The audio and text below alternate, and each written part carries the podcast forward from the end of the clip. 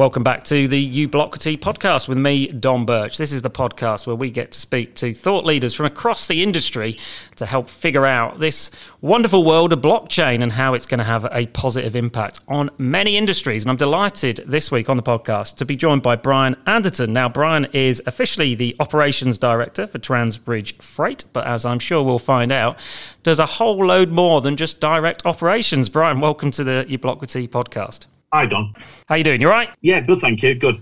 Excellent. Well, listen, I appreciate you giving up the time because I'm sure in the role that you do, time is precious. But tell us a little bit about you. How did you end up at Trans-Bridge? What was your what was your route, if you like, into the role that you do now? Uh, well, I guess um, I've I've essentially grown up with uh, with with trucks and vehicles and, and the transport industry um, right from a very early age of, of kind of being a, a, a truck wash Saturday lad uh, with a local family business. My aspiration was to always kind of be uh, an international truck driver, much to my father's dismay back back in the uh, back in the eighties. Once I came to that age where that was direction I was heading, I decided that life on the road wasn't for me, and I secured a job with a company that specialised in moving freight to Ireland. I spent a predominantly my first couple of years in that role was uh, I was an export clerk to the Republic of Ireland. Uh, at the time, there were still borders in place uh, pre the common market.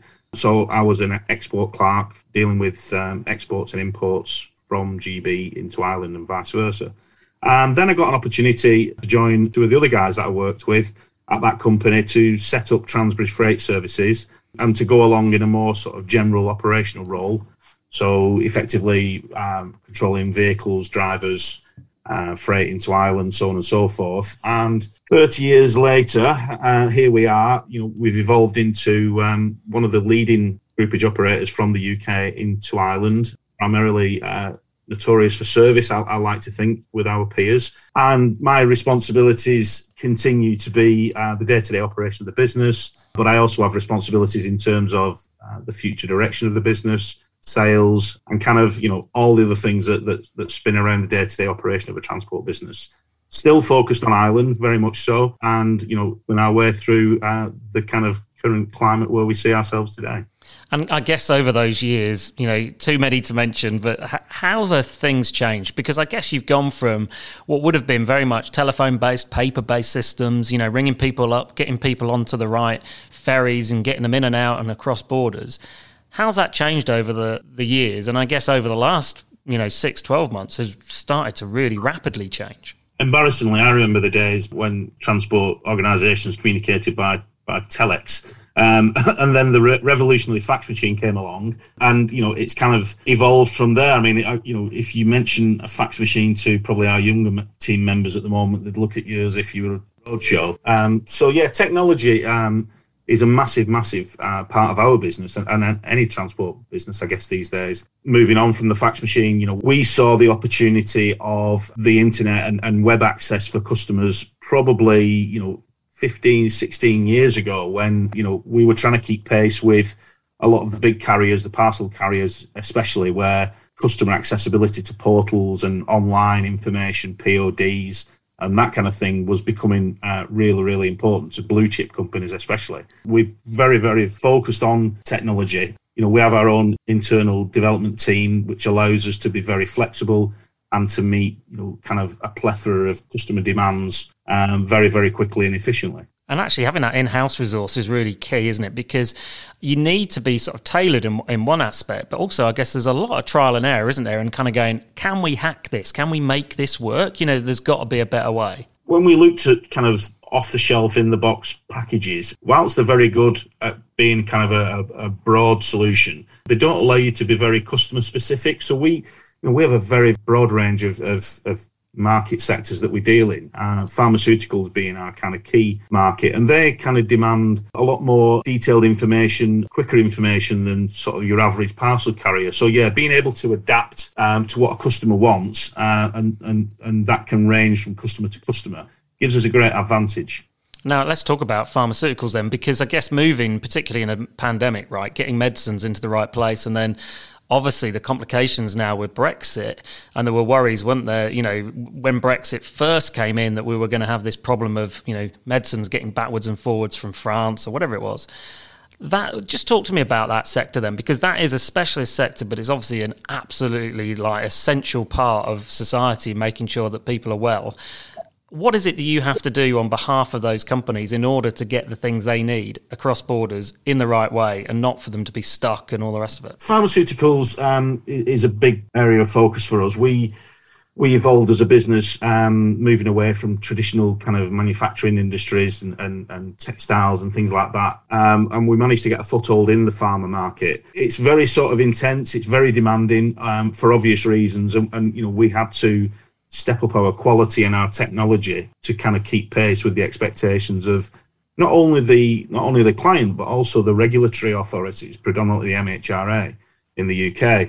And um, COVID initially was kind of a difficult challenge for us because we didn't really see a massive dip in volume for obvious reasons. You know, we, we were we were moving pharmaceuticals, and pharmaceuticals needed to, to continue to move, even you know at the height of the pandemic. And obviously, PPE was a was a kind of massive massive demand on us. So you know, kind of throughout the pandemic, we didn't see a lot of disruption to to our business, apart from the obvious of, of you know, kind of protecting staff. It was kind of a perfect storm. Um, COVID kind of came along a really bad time for us as we were starting to plan for uh, coming out of the EU. Moving pharmaceuticals is is very very regulated. We we have to keep the products at a certain temperature, and that's not just vaccines. That that temperature requirement extends to anything that has a as a labelled uh, temperature condition. So if you look on the back of a packet, which you would think has no kind of temperature sensitivity at all, uh, it clearly states that there's an upper limit of 25 degrees C. So we, we as a transport organisation have to maintain that throughout the supply chain. So we can't have vehicles delayed at ports, um, you know, situations that arise as a result of Brexit. So we've been working very, very closely with the teams of, you know, the, the trader support teams and our customs agents and various other sort of local politicians to try and move this this this process of moving pharmaceuticals from GB into uh, predominantly Northern Ireland, also into the Republic of Ireland. And I guess you've got, you know, within that, you've got direct hospital and pharmacy deliveries, theatre time, critical deliveries, you know, things that have to be there at a certain time. How are you going about then things like temperature recording? Because I guess, you know, this is where things like telematics systems start to come into play, don't they? Where you're electronically capturing data and able to demonstrate and prove and verify that, yeah, the wagon was chilled to the right temperature and that the product was moved on time and arrived on time. Just talk to me about how you're doing that now and how it's sort of moved beyond somebody with a clipboard just checking one in a 100 lorries. When we move a consignment, we have to be able to, to validate and prove the temperature of that consignment right through from, from start to finish. We move the, the products in, in control trailers um, with side access doors and um, obviously telematics is a key component for us where we have to be able to see that the doors are closed that the temperature in the compartments are correct that the vehicle is following the route that we we intend it to and, and we have a team of people that are watching that kind of you know 24 hours right through right through the movement of the goods from GB into Ireland. Our validation of equipment is far more intense than probably you would expect to see for example in the food industry. So before we commission any piece of equipment, we have to carry out an extensive uh, temperature mapping process, which gives us a very detailed picture of any hot spots in the vehicle, any cold spots in the vehicle, and, and that's kind of determines where we place probes to monitor temperature. It's very, very intense um, for pharmaceuticals, as you will appreciate. Most pharmaceutical products have uh, some resistance to temperature, but really contained for when it arrives with the patient not in the supply chain. So, you know, patient takes away a packet of paracetamol that's not to be kept over 25 degrees C. If it goes over 25 degrees C, it isn't going to kill them. But it's arrived at the point where they take ownership of it below 25 degrees C, and we're able to prove that. And I guess, you know, you said a minute ago, you've got people watching this 24 7, and I guess that belies a load of the tech that's sitting below it because you've got systems now, I guess, harvesting all these data points and storing them. And I guess that's where things like blockchain come into their own, you know, a way of capturing all of these different data points in a supply chain, or as, you know, someone put it to me in a in a podcast recently, in the supply network. Because the thing about supply chains is they aren't always that simple, are they? When I say we're monitoring it 24-7, you know, we, have obviously got a lot of sophisticated systems that are sending us uh, text messages and email alerts if there's any deviation on the temperature or if there's any issue with the truck. Where, where we see uh, the blockchain program as being sort of an additional layer of, of, of, security that we can bring all those components together the, the, the customs components, the temperature components, the security components and you know kind of have all that in one accessible platform that's that's a real big sell for us to the to the pharmaceutical customers and once that's gathered and once that's in place i guess it becomes a point of difference but also it will force others won't it to then join in and be part of the pack because the last thing you want to be is one of those organizations that says no no we don't bother with the blockchain no we can't verify it in that way so it's going to be a point of difference for you guys but also i guess will it become the industry norm in the years ahead? Yeah, I think it will. You know, the, the level of security is obviously way above what is currently out there in the market at the moment uh, as, as a standard. And yeah, I think that um, with the changes that Brexit have brought about, the integrity of the supply chain is more important than it's ever been. You know, certainly where there are overlaps between the kind of GB regulations and the EU regulations, which is obviously a hot potato at the moment. I think that the integrity of the supply chain is going to be, um, you know, essential to to give confidence to, you know, taking Northern Ireland as a, as a, as a kind of unique market to give confidence to the EU that medicines moving from GB into Northern Ireland can be traced from wholesale warehouse to to pharmacy or to hospital or to patient, and that's going to be really really key in in agreeing a way forward for the regulatory frameworks.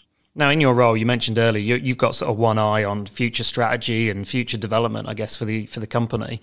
You know, without giving away any trade secrets, where do you see this heading? Like, well, what's going to change in the next 6, 12, 18 months that, you know, what would your advice almost be to other people listening to the podcast who are in this sector and thinking, you know, shit, we need to get our skates on? What, what are the things that are, are exciting you about what's coming around the corner? The fact that we can, that all this data um, that is currently sat in different portals and different platforms, we can the fact that we can potentially lock all that in into one one module uh, is of real big interest towards it as a as a strategy. And yeah, I think anybody else involved in the movement of sensitive goods, whether that be food or pharmaceuticals or high value electronics, you know, I think that the, the inclusion of, of customs and, and, and all the other actors that are in this kind of this supply chain having access to the to the one package of data is, is going to be a real, real big sell. And I guess that game changer is is the bit that you talked about earlier, that kind of visualization of the data and being able to access it at the touch of a button. Also, I guess helps you as you're flowing goods just spot where there's opportunity for efficiency or for changing the way of doing things to prevent you know something going wrong in the future or just to really optimize what you're already doing the transport industry is going through a really really challenging time with you know kind of uh, severe lack of resource in terms of drivers and um, equipment, and you know we we need to be slicker and better at what we do. And yeah, I think that uh, having this level of, of, of visibility of the supply chain would really kind of identify areas where we're not getting great productivity or where we can do things better. Yeah, definitely. Well, listen, Brian, I appreciate you giving up the time for doing the podcast. I'm sure in your role, you never quite take your eyes off the prize, do you? Your phone's probably been beeping and buzzing in the last 20 minutes, but uh, it's been a real Absolutely. pleasure, real pleasure catching up with you on the Ublocity podcast. Thank you so much for joining us. Thanks, Dominic. Cheers. Thank you.